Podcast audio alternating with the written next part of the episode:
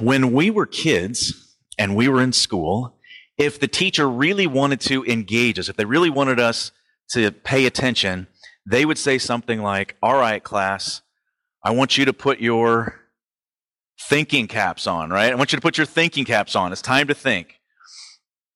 Paul talks about our minds and how we think more in the book of Philippians than in any other epistle that he has written. And it's no coincidence that this book of joy is so closely tied to the way that we think, right? Our minds are really incredible. Um, you've probably all heard the st- statistic that we really only use about 10% of our brains, right? Totally false. um, I did a lot of research on this. We actually use quite a bit of our brains. Uh, our brains are working even when we're asleep. So we use more than it, some people more than others, uh, which is apparent. But, but we use quite a bit of our minds, uh, capable of logical thought, of deductive reasoning, and abstract thought. It's faster than any supercomputer. They really are a miracle. However, they are easily infiltrated if they are not guarded. Uh, here's some fun facts about our minds. They can store up to 2.5 million gigabytes of information. It uses about 20% of the body's total oxygen and energy. Here's one for all of you that don't like to work out. Sweating can temporarily shrink the brain. Emotions can alter our brain chemistry. 95% of all the decisions you make are subconscious. So things that you don't even think about that you do every single day, 95% of them, most of them, uh, subconscious. And the average, I don't know how they measured this, but the average person has roughly 50 to 70,000 thoughts a day. But here's the kicker 60 to 70% of those thoughts are negative, right? If we struggle with our thought life, it affects our outcomes. Uh, I read this this week. Somebody said, My mind is a bad neighborhood, and I don't go in there alone. And mind is a bad neighborhood. Try not to go in there alone. You don't have to go in there alone. But when you look at these statistics, it really reinforces the fact that we need to be careful. We need to be really um, intentional about the things that we let in. Uh, James, our good buddy James, tells us that a double-minded man is unstable in all his ways. And that's where we left off last week, talking about spiritual stability. And Paul transitions with this week by connecting um, our thinking with our actions and our stability. I quoted A.W. Tozer when he said that what comes to our mind when we think about God is the most important thing about us. And it's the most important thing because what you think about God is going to color everything, how you live, how you view God determines how you view other people, how you view Christians and His Word. Is He a cosmic killjoy or is He a good father? And so that is why it's the most important thing about us. We need to think about him accurately. Uh, we talked about last week our spiritual stability. We need to resolve conflict. We had those two women in the church who were threatening the church's stability because they weren't getting along. And Paul told them, you guys need to agree in the Lord.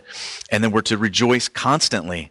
He said, rejoice and again, I say rejoice. We're supposed to be doing it all the time, recapturing our joy, putting it on display.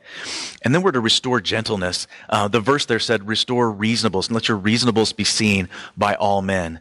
And, you know, trying to think about what that means. What do we mean when we say that somebody is unreasonable? Man, that person is unreasonable. It means that they're either not fair, not nice, not easy to get along with. And so all of those things the opposite of which we should be reasonable, should be seen by the world in our lives. And last we were to reject anxiety. Uh, we covered that verse. That's one of the most often quoted verses in the New Testament. Be anxious about nothing, but in everything, by prayer and supplication with thanksgiving, let your requests be made known to God. All of our fears and anxieties we need to be redirecting in prayer. And then the peace of God will guard our hearts and minds in Christ Jesus. If we don't spend time worshiping, if we don't spend time in the Word, then we are going to be vulnerable to the attacks of the enemy. We're going to ride the emotional roller coaster, um, and we're not going to have the peace that is ours in Christ Jesus. I read this week that the heart cannot rejoice in what the mind cannot upset, accept. The heart cannot rejoice in what the mind cannot accept. And we are told to constantly rejoice rejoice. And we need to make the choice to rejoice, but we can't do that until we have accepted him as our savior. You have to accept him, you have to get to know him, and then you could rejoice in him.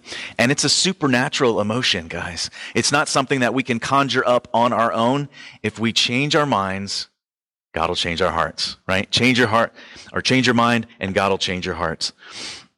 So after Paul has told us how to think, now this week he's going to tell us what to think. You might say, well, that's kind of weird. Now, it seems a little overbearing. He's going to tell us how to think, and then he's going to tell us what to think. Well, if you're like me and most people, if you struggle in the area of your thought life, then he's going to tell us this is how you should think. Now, these things are what you should think. Now, uh, Philippians 4 8, we are going to finish the chapter next week, hopefully. But we're just going to do verses 8 and 9 today. Finally, brothers, whatever is true, whatever is honorable, whatever is just, whatever is pure, whatever is lovely, whatever is commendable, if there is any excellence, if there's anything worthy of praise, think about these things. What you've learned and received and heard and seen in me, practice these things, and the God of peace will be with you. Now, you can tell if a person's going to excel at something if it dominates their thought life. If it is the only thing they think about, then they're probably going to be pretty good at it because what you ponder, you're going to practice. And we see this all the time. There are people out there with lots of raw talent, but they may be disinterested, right? They're very talented, but they're not interested. And because they're not interested, they don't think about it. And because they don't think about it, it doesn't manifest it in their life. Um, there's a saying that you can probably finish the saying um, hard work beats talent when talent doesn't work hard, right? hard work beats talent when talent doesn't work hard. And that's true because the people who are talented, if they don't have it on their mind, if they're not consistently thinking about it, the people who are working hard, that's all they think about. It's on their minds and they're going to excel at it. So Paul is letting us know what you think about is going to directly correlate into the actions in your life. Uh, there was a French philosopher named Rene Descartes. Rene Descartes. And he's the one that made famous the saying, I think therefore I am, right? Um, not a real deep thought, but he's the one that coined it. And what he meant by, by that is that we validate our existence because we can produce thought. And, but what Paul would say is Paul would say, I think, therefore I do. Not I think, therefore I am, but I think, therefore I do. My thought life is directly tied to the actions. I can't separate the two. What I'm thinking about and what I'm doing are tied together. Paul's ministry, really, if you think about it, was show and tell. Uh, he's like, I'm going to show you how to do it, and I'm going to tell you how to do it. In our reading today, we're going to find out three ways that we ought to be thinking. We are to think carefully, we're to think righteously, and then lastly, we're to think actively. And you might be thinking, Nathan, that sounds like you're headed down the path to positive thinking. that makes me a little nervous because it sounds a little new agey that we're going to talk about the power of positive thinking. But here's what I'll say to that. Um, in this world, there is absolute truth, absolute truth, and it's all God's truth. That I am the way, the truth, and the life. And the fact that the world has discovered or caught on to some of that truth doesn't make it their truth. They didn't invent it, they simply discovered it. Like gravity. You cannot believe in God but it doesn't matter who you are or where you are, gravity is an inescapable fact. And our thought life affects our actions. That is a truth. And it is God's truth, not the world's truth. So, Bible consistently demonstrates the relationship between our thoughts and our actions. You are the gardener of your mind and how you cultivate it makes a difference. Um, if you have good thoughts, it's going to lead to good fruit. But if you just leave the gate open, if you leave the field alone, you're going to end up with a bunch of weeds. Uh, Proverbs 23 7 says, As a man thinks in his heart, so is he. Now, that sounds an awful lot like, I think, therefore I am. Even Rene didn't come up with something new. He was just quoting what Solomon said a couple thousand years earlier. Romans 12, 2 says, Not to be conformed to this world, but to be transformed by the renewing of our minds and Ephesians 4 22 and 23, put off your old self, which belongs to your former manner of life and is corrupt through deceitful desires, and be renewed in the spirit of your minds. God places a paramount importance on the way we use our minds. Christians should become not just the most joyful people in the world, but some of the most thoughtful people in the world. And by that, I don't just mean nice. Uh, I mean people that are actually using our minds. Listen to what Solomon tells his son about using his mind. In Proverbs 2, he says, My son, if you receive my words and treasure up my commandments with you, making your ear attentive to wisdom and inclining your heart to understanding, yes, if you call out for insight and raise your voice for understanding. If you seek it like silver and search for it as for hidden treasures, then you will understand the fear of the Lord and find the knowledge of God. And the rest of the chapter goes on about pursuing knowledge and specifically the knowledge of God. And people know, people know inherently that there is a God. A God exists, but they do not know who he is. And he's revealed to us in the scriptures and in the person of Jesus Christ. And his salvation not only changes our spirit, but it also changes our minds, also transforms our minds. In the Gospels, we're given a story of a scribe who stands up and asks Jesus a question about what is the most important, you know, what is the most important commandment? And he says, you know, well, how do you read it? Jesus kind of answers this question with a question. And you hear this verse out of Deuteronomy as the response, Deuteronomy 6. And it's actually out of a Jewish prayer that they would pray every single day called the Shema. And it said, You shall love the Lord your God with all your heart, with all your soul, with all your mind, and with all your strength. That's how we're supposed to love God. So you guys are starting to get the picture here that how we use our minds is important. We're to pursue God with all of our minds, with all of our soul, with all of our hearts. So the first way that we should think is carefully. Verse 8, finally, brothers, whatever is true, whatever is honorable, whatever is just, whatever is pure, lovely, commendable, if there's any excellence, there's anything worthy of praise, think about these things. I said last week, and I'll say it again, that not every thought you have is yours. Not every thought that pops into your head is yours. Have you ever been praying and then all of a sudden some thought pops into your head and like, where in the world did that come from? Well, the enemy's there popping seeds into your mind, trying to distract you, trying to get you off track.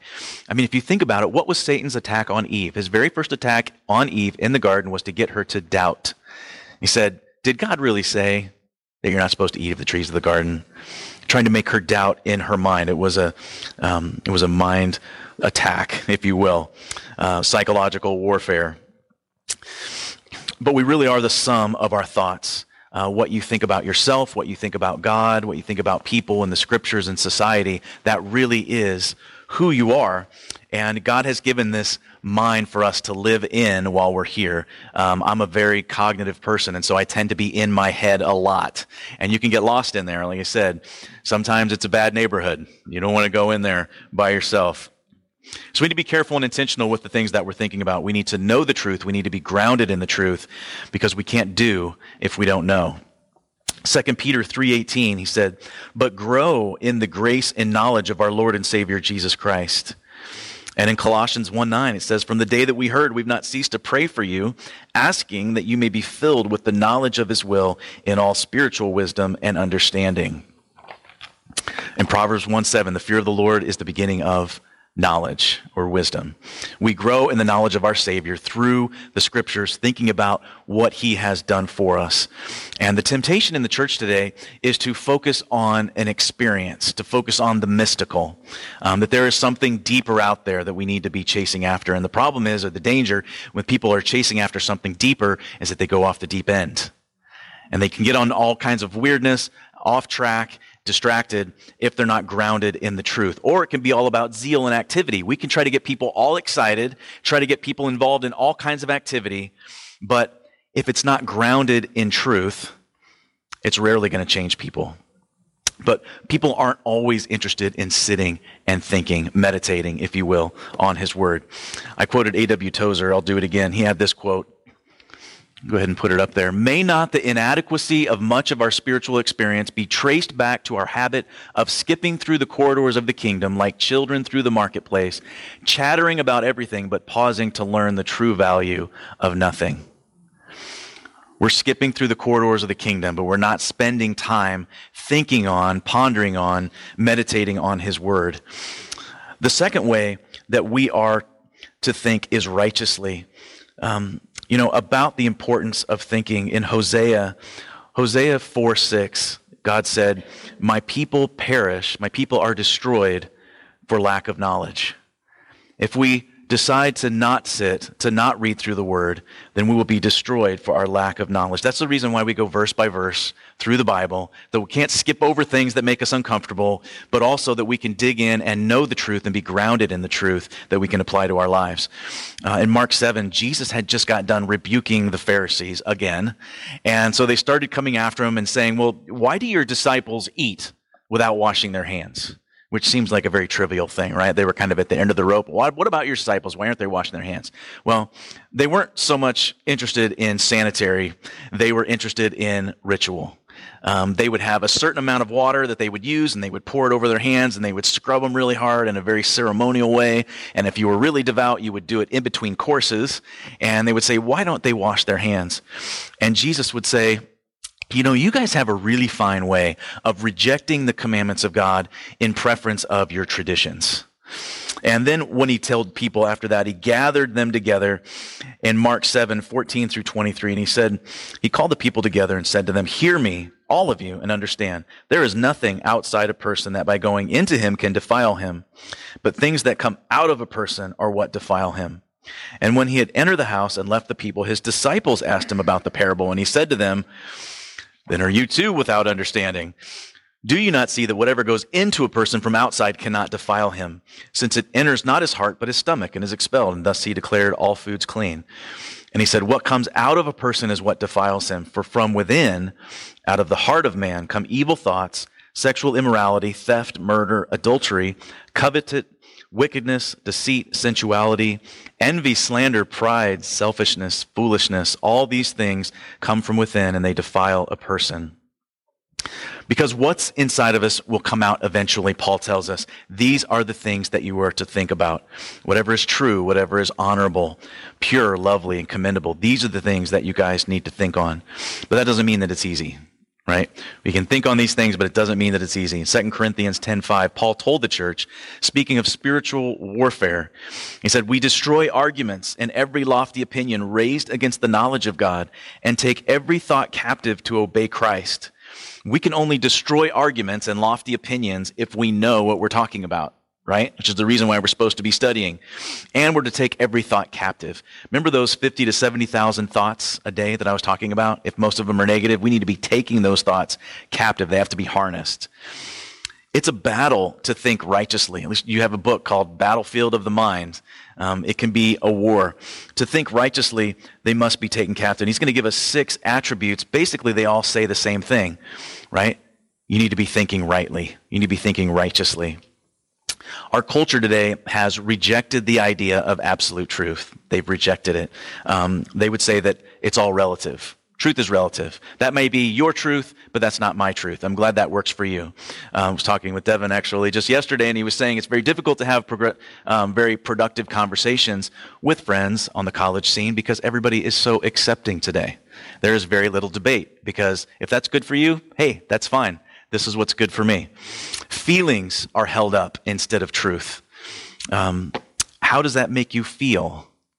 Right? That's really what gets held up today. The most glaring example of this right now, I think, is the gender fluidity um, topic that we are going through in our culture. You know, how do you feel today? What do you feel like today?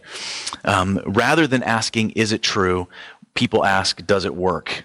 And we're more concerned with being offensive or divisive that instead of holding up the truth, we may defer to not hurting people's feelings. Worst piece of advice that you could give somebody is to follow your heart. Right? If you tell somebody just follow, just listen to your heart. Worst piece of advice you could give them, right? There was a song back in the 80s by a band called Roxette, right? That's why listen to your heart. Bad idea. Don't listen to your heart. The weeping prophet, Jeremiah, he said this, Jeremiah 17, 9. He said, The heart is deceitful above all things and desperately sick. Who can understand it? Don't listen to your heart. That's why we need a constant injection of God's truth in our lives if we're going to be stable and discerning. If you want to know what righteous thinking is, then get a Bible booster. Get a Bible booster, fam. Whatever is true, whatever is honorable. Some, some translations say whatever is noble, whatever is lofty, whatever is worthy of respect. Whatever is just, basically whatever is right, righteous thinking. Psalms 119, longest chapter in the Bible, in verse 105. You guys all know this one. Your word is a lamp unto my feet and a light unto my path. It is going to show you the right way. And then it'll show you whatever is pure, whatever is wholesome and innocent. Earlier in 119, verse 9, it says, How can a young man keep his way pure or innocent? By guarding it according to your word. Now, speaking of the word, John Bunyan, the guy that wrote Pilgrim's Progress, he had written on the inside of his Bibles, probably not a bad practice, probably should write it in there, that this book will keep you from sin, or sin will keep you from this book. Stay in the book, it'll keep you from sin, or sin will keep you from this book. Paul's talking about thinking righteously. The only way to do that is to stay in the Word. If you don't know it, then how can we do it? The outside world has rejected the absolute truth. They'll say that it's a nice history book and it's got some nice moral sayings in it, but it can't be trusted because it's got all kinds of contradictions in it. Now, if somebody ever says that to you, then I would challenge them by saying, Can you show me one?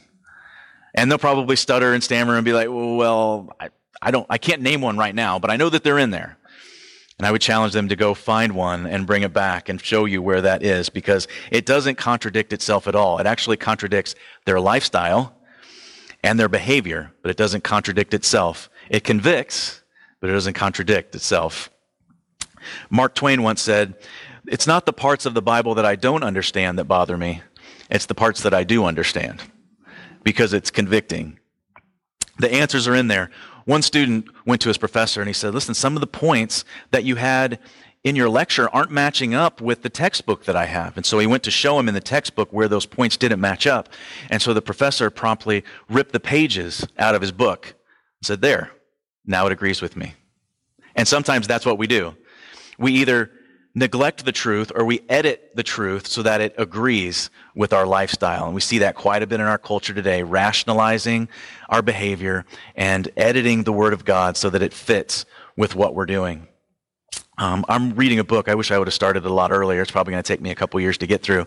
Uh, called "Evidence That Demands a Verdict," and it was written by a guy when he was in college. He was given the you know the bet, the challenge to find the contradictions in the Bible, and so he made it his mission to find all the contradictions in the Bible. And he, like so many other thinkers, came to the realization after lots of research, traveling around the world, trying to disprove the Bible and the resurrection, that it's real. It's real. So we're, we're called to think carefully, we're called to think righteously, and we're called to think actively. People use the phrase sometimes blind faith, but that's not what we have. We don't have a blind faith. We're not stepping out into the dark. We're stepping out into the light. We have an intelligent, active faith. In Hebrews 11, 6, it says, Without faith, it is impossible to please him. For whoever who would draw near to God must believe that he exists and that he rewards those who seek him. You have to believe and then you have to seek. Seeking and believing. We have an active faith. Okay, verse 9. This is the second half of what we're talking about today. What you have learned and received and heard and seen in me, practice these things, and the God of peace will be with you. You've learned them, you've received them, now go do them. That's the command. Our thoughts lead to deed. We can't separate our thought life from our actions.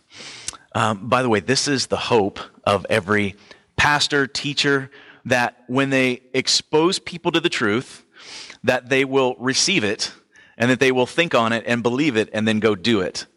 Um, I think, and you're probably familiar with this too in your own life. There's nothing more frustrating than offering people truth, offering them advice, and having them just repeat the same cycle over and over and over again in their lives because they have heard it, but they have not received it. And they certainly haven't believed it because they're not doing it in their lives. And that's the reason why Paul's in such agony over the churches that he's planted because he's saying, that's awesome that you guys have believed, but now let's graduate to the doing phase.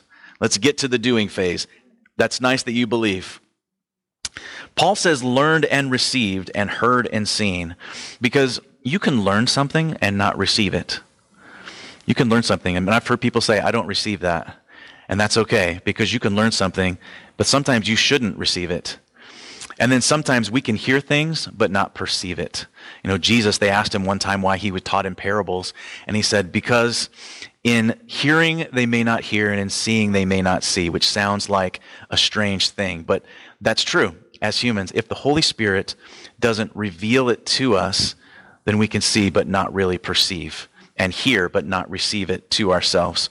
Uh, knowledge, whether it's in the secular or the spiritual world, makes no difference at all until you incorporate it into your life. You believe God? Great. The demons believe in God. That doesn't make any change in their life. And if people say they believe in God, then it needs to affect the way that we live. That's what repentance is. Repentance is listening to the Holy Spirit having a change of mind, believing that the way you've been walking is wrong, and turning around and walking in the other direction. Having a change of actions. We need to actively hear and listen. But how are we listening? Are we listening casually or are we listening carefully? Uh, because here's the danger. And so here's a warning, warning from the shepherd. Uh, if you are exposed to the truth, if you hear the truth, but you don't apply it to your life, you're going to be calloused. You're going to get a hard heart. You could sit in church every single Sunday and not be changed because you haven't let it uh, penetrate your heart. And then we get what we have all over America, uh, a very scary thought. We get a bunch of churched unbelievers people that sit in church every single week and don't receive the word because it doesn't affect their life and the way that we live. And some people might say, are you, are you saying that you could be in church, you could be raised in church and not be a Christian? That's what I'm saying. That's a scary thought because if we hold up the truth and people leave here and they leave it behind, they check their brain at the door and they don't let it sink in and change the way they live Monday through Saturday, then you're not really going to be saved. And if that offends people, I don't really care. because I'd rather offend you than lead you on and not be truthful to you. I love you guys too much to try and lead you on and make you believe that if you just sit in a chair and come and sing songs, that that is going to save you. Yes, we are saved by grace, but that grace should lead us to repentance and a changed way of life. If somebody has a heart attack and you say, well, I just really don't understand it. I mean, he used to watch nutrition and workout videos all day long on YouTube. but it didn't affect their life. He was going to McDonald's five days a week. We can watch and learn all the things that we want to, but if it doesn't make a difference, it doesn't matter.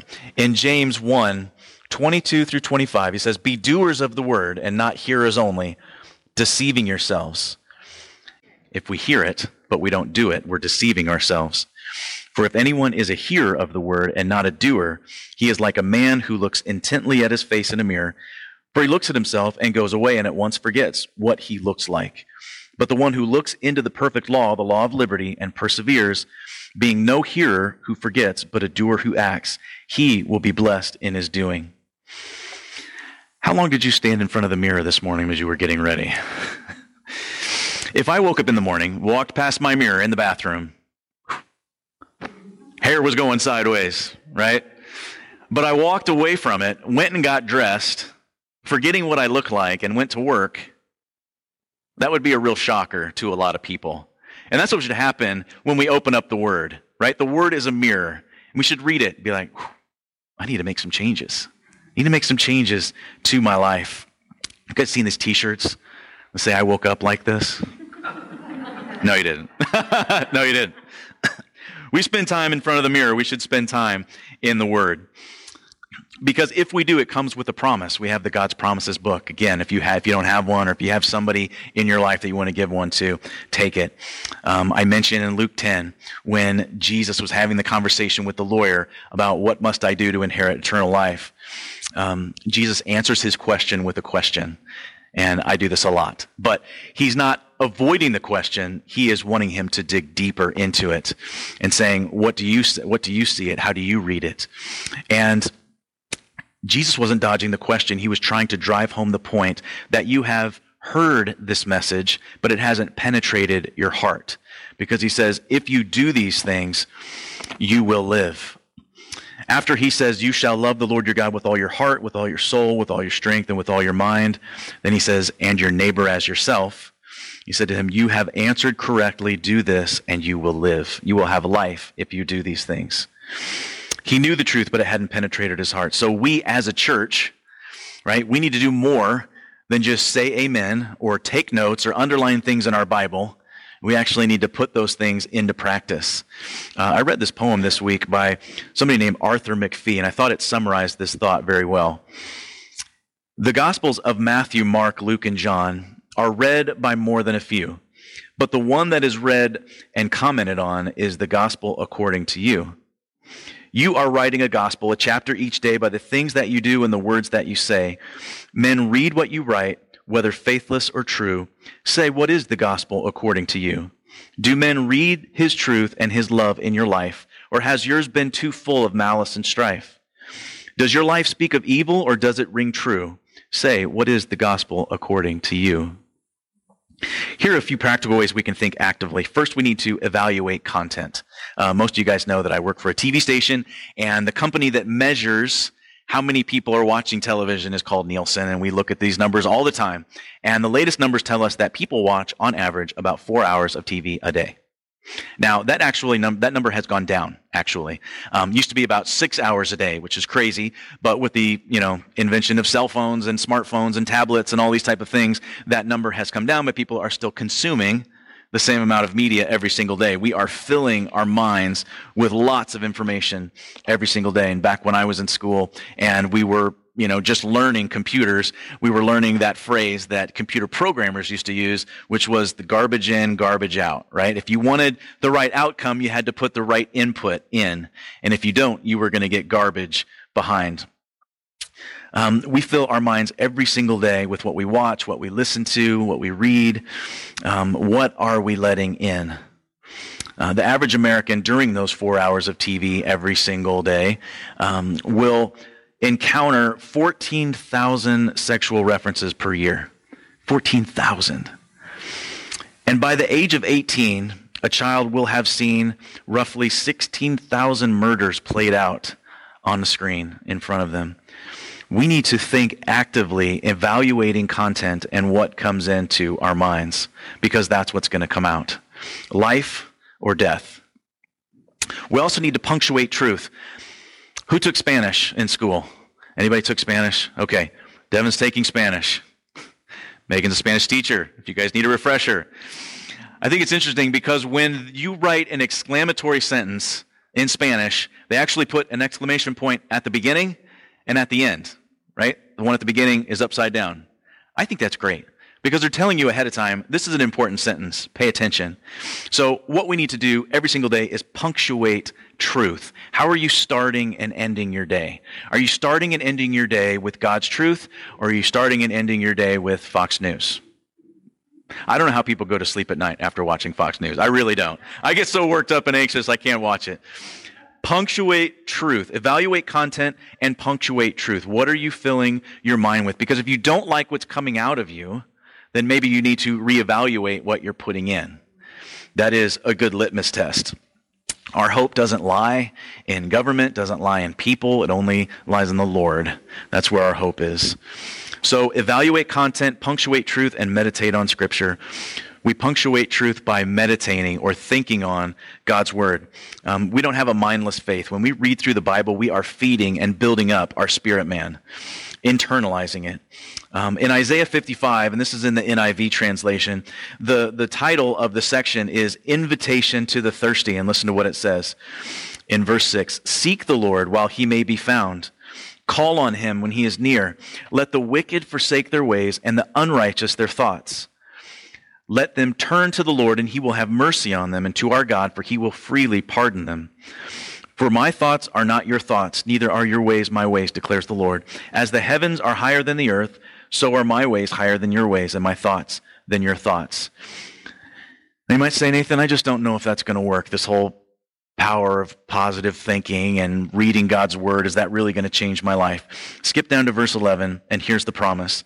My word that goes out of my mouth, it will not return to me empty but will accomplish what I desire and achieve the purpose for which I sent. This is his word, and it will accomplish what he says it will if you'll just pick it up and read it.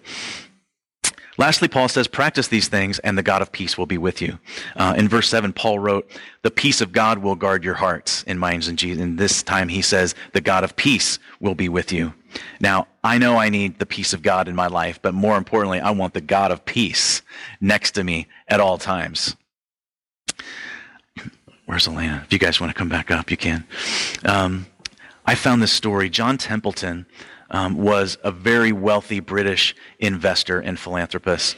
And he actually, I don't know if you've ever heard of Templeton Investments. This is the guy who created that. He's very well known. He passed in 2008. And when his daughter in law was going through his things, she found a letter, a short letter, that had been included with a Christmas card back in 1962. So he had written this short letter, um, and he took the opportunity to encourage the readers, whoever it was, family or friends, to tell them that their minds were like a garden and they were the ones that were responsible for tending it. And I wanted to read it to you guys. He said, If you exercise no control, it will become a weed patch and a source of shame and misery. If you exercise wise control, then it'll be filled with God's miracles and become a place of indescribable beauty. You are free to choose which. How can you do it? Simply by example, developing a habit of looking at each thought as you would a plant. If it's worthy, if it fits the plan you desire for your mind, cultivate it. If not, replace it. How do you get it out of your mind? Simply by putting in its place two or three thoughts of love or worship, for no mind can dwell on more than two or three thoughts at one time. Circumstances outside the garden of your mind do not shape you, you shape them. For example, if you expect treachery, allowing those thoughts to dwell in your mind, you'll get it. If you fill your mind with thoughts of love, you will give love and get it. If you think little of God, He'll be far from you. But if you think often of God, the Holy Spirit will dwell more in you. The glory of the universe is open to every man. Some look and see, some look and see not. Gardens are not made in a day. That's very encouraging. Gardens aren't made in a day. God gave you one lifetime for the job. Control of your garden or your mind grows with practice and study of the wisdom other minds have given you. He who produces an item of unique beauty in his garden or his mind may have a duty to give that seed to others. As your body is the dwelling place of your mind, so is your mind the dwelling place of your soul. The mind you develop is your dwelling place for all your days on earth, and the soul you develop on earth may be the soul that you're stuck with for eternity. God's given you a choice. We need to evaluate the content that's going in. We need to punctuate truth in our lives by meditating on Scripture. The thoughts that we have are important. Let's be intentional this week. Take it and apply it. Don't be hearers of the word, be doers of the word. And make sure that we're harnessing those thoughts and putting them on Jesus Christ.